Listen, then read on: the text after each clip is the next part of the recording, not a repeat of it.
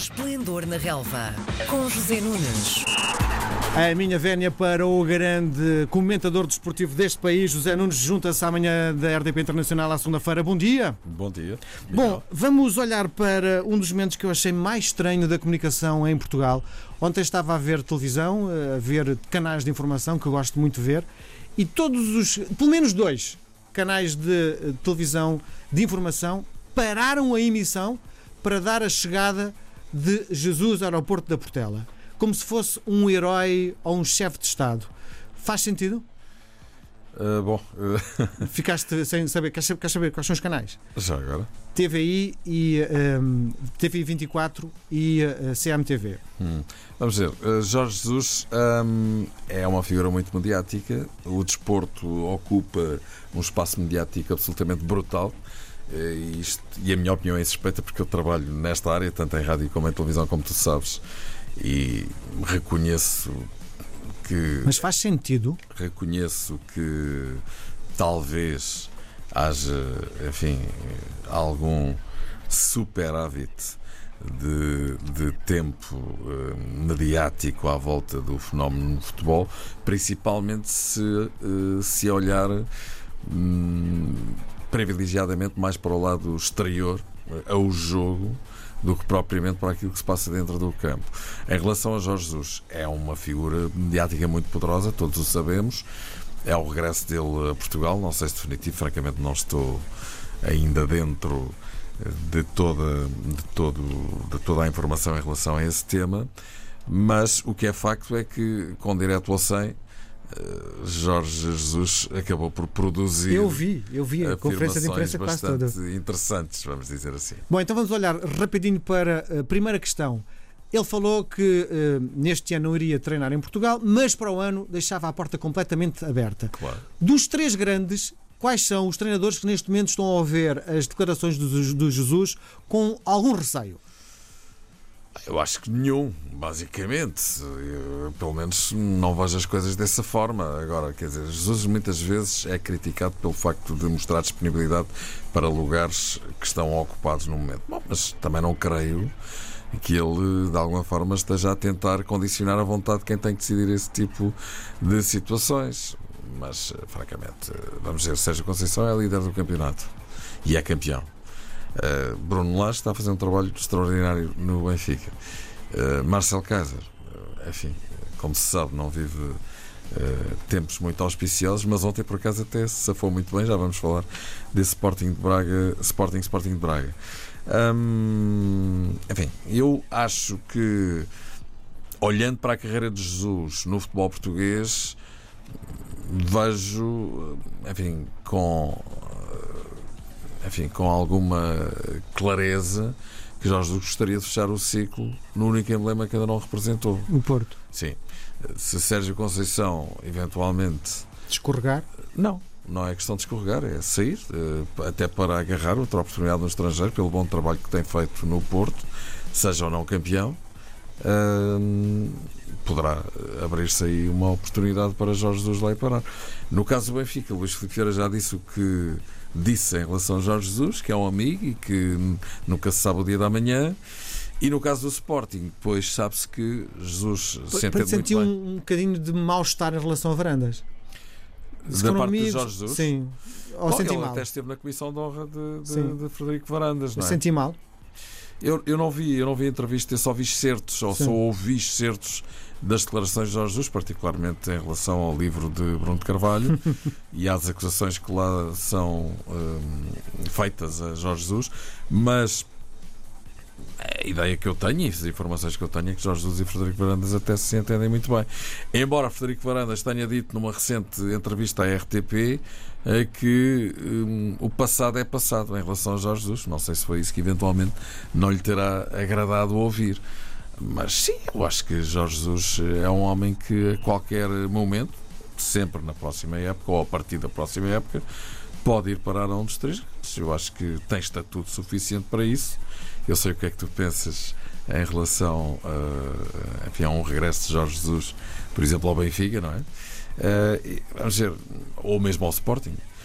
No caso do Sporting, vejo mais as coisas pelo lado financeiro. O Sporting não está a atravessar um período particularmente exuberante, antes pelo contrário, desse ponto de vista, e por isso creio que, sabendo-se a como Jesus se faz pagar, as coisas se tornam mais complicadas por essa via. Por outro lado, há a acrescentar a isso as declarações de Frederico Varandas dizendo que Jesus é passado e que não está a tensionar reeditar o passado. Também sabemos que é futebol, que hoje é verdade, amanhã não é. No caso do Benfica. Hum, Vamos ver, eh, Bruno lá está a fazer um trabalho fantástico, mas lá está, nada é garantido, nada é seguro e só se podem falar de factos. E até agora Bruno Lage tem feito realmente um trabalho extraordinário. Em relação ao Porto, já te disse, eu acho que seja Conceição sendo ou não campeão, pode muito bem eh, continuar a sua carreira no estrangeiro. E se isso acontecer, Jesus será com certeza candidato à sua sucessão. A outra hipótese é seja Conceição continuar no Porto com o magnífico trabalho que tem feito. Muito bem, posto isto, vamos olhar para o futebol nas quatro linhas, começando pelo primeiro de todos, que o Porto jogou no sábado. Um, que sem os titulares normais, por causa de lesões, consegue ganhar, eh, direi, com alguma dificuldade e olhando para alguma imprensa escrita com uma pequena ajuda do árbitro. Concordas? Uh, Refere-te a uma expulsão de um jogador que, que cai e que Sim. se levanta de imediato? Sim, talvez, mas francamente eu acho que Vitória Setúbal com 10 ou com 11 ia dar ao mesmo. Uhum porque teve um, um jogo muito negativo. Não, nunca fez cócegas do ponto de vista ofensivo à equipa do Porto. E francamente hum, também tenho outra ideia em relação à forma como o Porto ganhou, é comparativamente àquela que tu sugeriste. Eu acho que o Porto ganhou fácil. Não é que tenha feito um bom jogo, ou um grande jogo, se tu quiseres. Entrou com força, entrou com vontade de ganhar e até de golear, até para dar resposta enfim, àquilo que se tinha passado no Benfica Nacional. Não digo pelo mesmo resultado, mas fazer um resultado robusto em cima de uma boa exibição que também pudesse espantar os fantasmas dos últimos jogos. Dois empates consecutivos para o campeonato, uma derrota na Liga dos Campeões, três jogos consecutivos sem ganhar, não é nada normal na equipa do Porto, mas um, até marcou relativamente cedo, em cima do quarto hora, aos 16 minutos mas de facto não deu grande continuidade à coisa. Ou seja, não por não ter um domínio uh, avassalador do jogo, porque o Vitória de Setúbal nunca saiu dali de 30, 40 metros, sem saída de bola, perdia rapidamente ao fim de dois, três passos a bola para o Porto, sujeitou-se a muitas transições, hum, muitas vezes chutões para a frente. Não gostei da vitória de Setúbal, tenho de ser franco e sincero. Reconheço que é um clube que está a atravessar um, um, período difícil. Até vinha três empates com o Sandro, ainda não tinha perdido, mas foi ali para jogar para o 0 a 0 e não mais do que isso, à espera de um milagre. Isso não aconteceu. Acho que o Porto ganhou fácil, não fez um grande jogo. As ausências de jogadores, obviamente, são muito importantes. Brahim, Marega e companhia. E agora Danilo também se lesionou, como tu sabes. Um, Soares viu um cartão amarelo e não vai jogar no próximo jogo em Tondela. Parece que é Vitor Andrade, será seguramente quem o vai substituir. Um, portanto, resumindo, eu acho que o Porto regressou às vitórias de forma normal, frente a um adversário fraco e que não merecia levar absolutamente nada do jogo com 10 ou com 11 ou com erros ou sem do, do árbitro. Agora, é preciso dizer que para a produção de jogo ofensivo que o Porto teve, não teve assim tantas oportunidades em conformidade e em proporcionalidade com o caudal de jogo ofensivo, também muito consentido pelo Vitória, que não saiu lá de trás, acampou ali um autocarro e dali não saiu. Vamos falar sobre o jogo de ontem. O Sporting dá um pontapé na crise, ganha de uma, com uma forma clara a um rival hum, próximo, não é? Sim, estou surpreendido com o Braga, pela negativa. Uhum.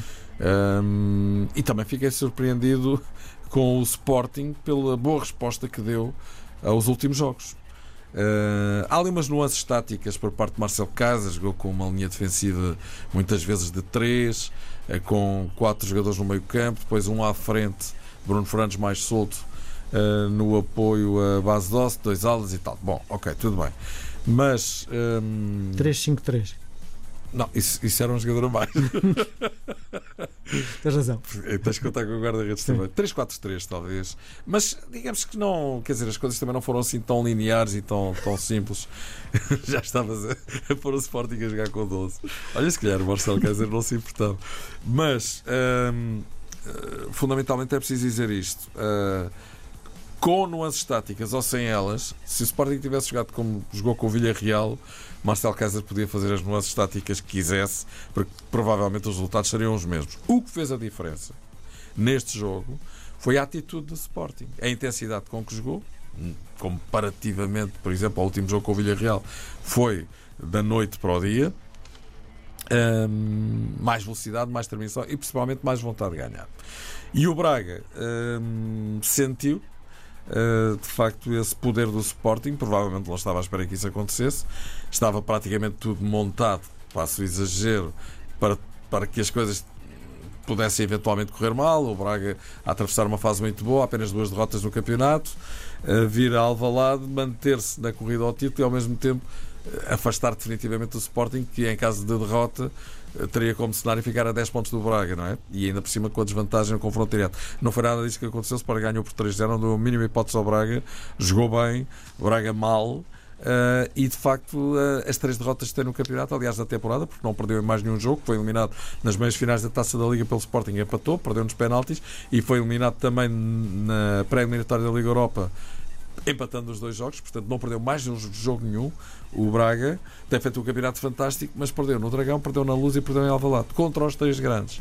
Eu não sei se há aqui um padrão, mas ainda não é candidato. Para surpresa minha, eu pensava que o Braga era candidato. Depois de ter visto o jogo de ontem, eh, tenho que dizer que ainda há algum caminho a percorrer no sentido do Braga jogar taco a taco uh, com os grandes quando os visita. No entanto, porém, todavia, contudo, o Braga vai receber ainda o Porto e o Benfica, Benfica. em casa. O facto do Braga ficar agora a 5 pontos do Porto e do Benfica se verá uh, a que distância vai ficar, depende daquilo que a equipa de Bruno Lage fizer hoje nas aves e já vamos falar disso. Ainda assim, o Braga não está fora da corrida ao título. Agora, ontem deixou a sensação mais ou menos clara de que uh, ainda falta qualquer coisa. Sim, estou Bom, de acordo. Para pouco tempo, uh, temos pouco tempo. Uh, sei que não és astrólogo nem tarólogo. O Benfica vai jogar hoje com o Aves e a pergunta que as pessoas fazem é: vai jogar com os miúdos ou com os graúdos? Bom, avaliar por aquilo que o Bruno Lage disse, e disse bem. Ele disse: Bom, quer dizer, não vamos agora entrar aqui em modo infantário, porque os velhinhos também têm direito à vida, não é? Ou seja, que há uma mistura de inventário com, com, com o lar da terceira idade. Não, não é aí que eu queria chegar. Mas o que eu quero dizer, basicamente, é que o Benfica tem um grande plantel, tem jogadores muito experientes e muito sólidos. Ele falou designadamente de três, Jonas, que assim já com uma idade avançada, mas continua a ser um grande jogador. Olha, nem me surpreende. Que lugar na equipa? Olha, hoje não me surpreenderia que João Félix ficasse no banco e uhum. Jonas jogasse atrás de Seferovic. Não quer dizer que isso vá acontecer, mas acho que é uma possibilidade. Um, Feiza e Jardel, um é capitão de equipa, o outro é um grande jogador. Uh, Samaris também não foi utilizado, como tu sabes, na Turquia jogou o Florentino e jogou muito bem. Tino, é como carinhosamente Bruno Lage chama é o jovem médio de cobertura do Benfica, que realmente parece um caso sério. Mas, ah, sim, o Benfica tem um plantel magnífico. Salvi está fora outra vez.